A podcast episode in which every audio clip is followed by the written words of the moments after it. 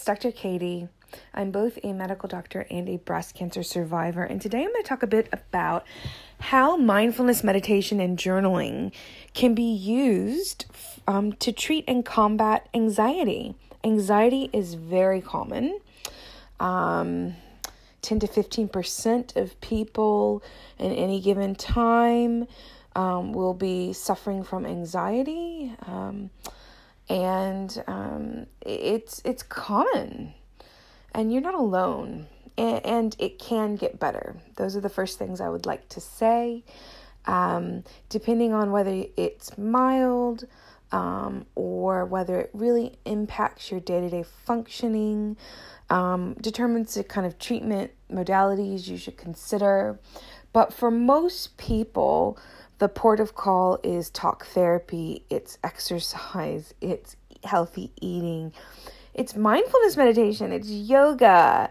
Um, it's doing things to decrease stress. It's avoiding stimulants like um, coffee, too much coffee and caffeine, and um, it is living a balanced life. Um, for people that have severe anxiety and particularly get panic attacks, then we think about um, medications to help them. Um, in particular, serotonin reuptake inhibitors can sometimes be prescribed, but that is going to be alongside of talk therapy. The most commonly used talk therapy is cognitive behavioral therapy.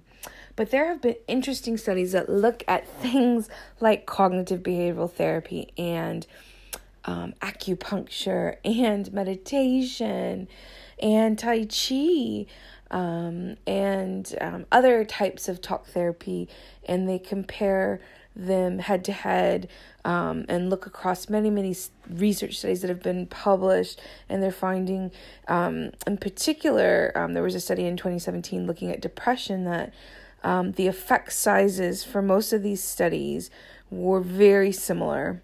Um, and what this mean and, and they were moderate to strong. And what this means is that um, and how I interpret this for my patients is that there's a lot of things that can work to treat things like depression and anxiety, um, and they that are effective. Um, and almost equally effective, and people need to find what works for them. And certainly, mindfulness meditation, there is an evidence base for it, and I've found it to be quite helpful for my patients, especially if we combine it with the um, the powerful um, tools that you can get from something like cognitive behavioral therapy. Um, and unfortunately, um, access to psychology, um, psychology services in many parts of the world is non existent or costly. And so, um, being able to um, engage in self help um, and be, being able to do treatments every day for yourself at home for free um, it, it, it's great. And with mindfulness meditation and journaling this is this is an option.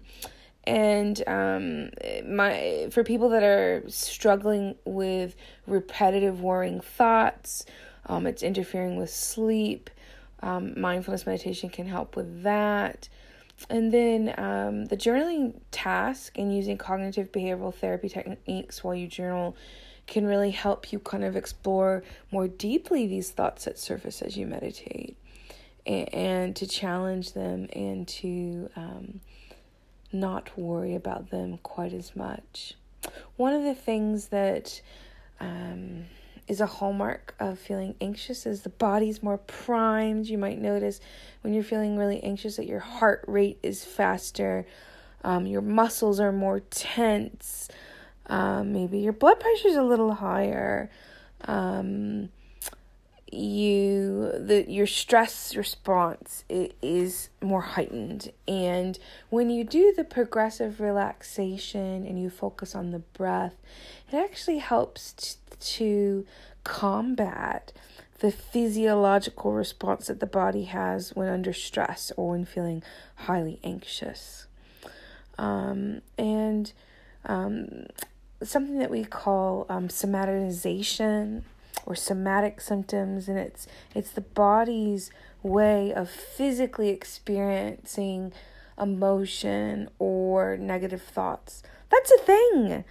Um, it's actually more common if you look around the world um, to have, um, and across cultures, it's more common for people to express stress and distressing emotion through um, physical symptoms.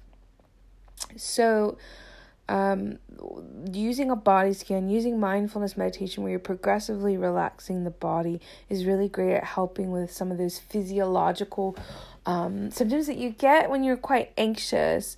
Um, and it also, um, as you are um, meditating and you find that these worrying thoughts, you know, creep in and interrupt this kind of stillness that you're trying to cultivate, um, the simple act of acknowledging them in in that kind of stillness and peace that you're experiencing um, but without judgment acknowledging them without judgment and then going back to the breath it trains your body to be less distressed when those thoughts come. It trains your body um, out of that cycle of worrying thoughts that kind of can spiral and when you, you your body starts to learn that yes you can tolerate distressing, worrying thoughts um, and not react and still f- feel peace and stillness. You're able to cope. You're able to cope better. Um, and that that's one of the big benefits of, of using mindfulness meditation um, when you're feeling anxious. So this is just sort of, you know, an intro to me talking about how mindfulness meditation and journaling can be used for anxiety. But give it a go. Give it a go yourself and see see how it impacts you and how it changes your body. Um, there's a lot more that can be said um, on this topic, but I'll just leave it at that for today. And um, in the future, we can talk a bit more in depth about how to hone this this powerful tool particularly for anxiety. So um, stay posted for that. Thank you.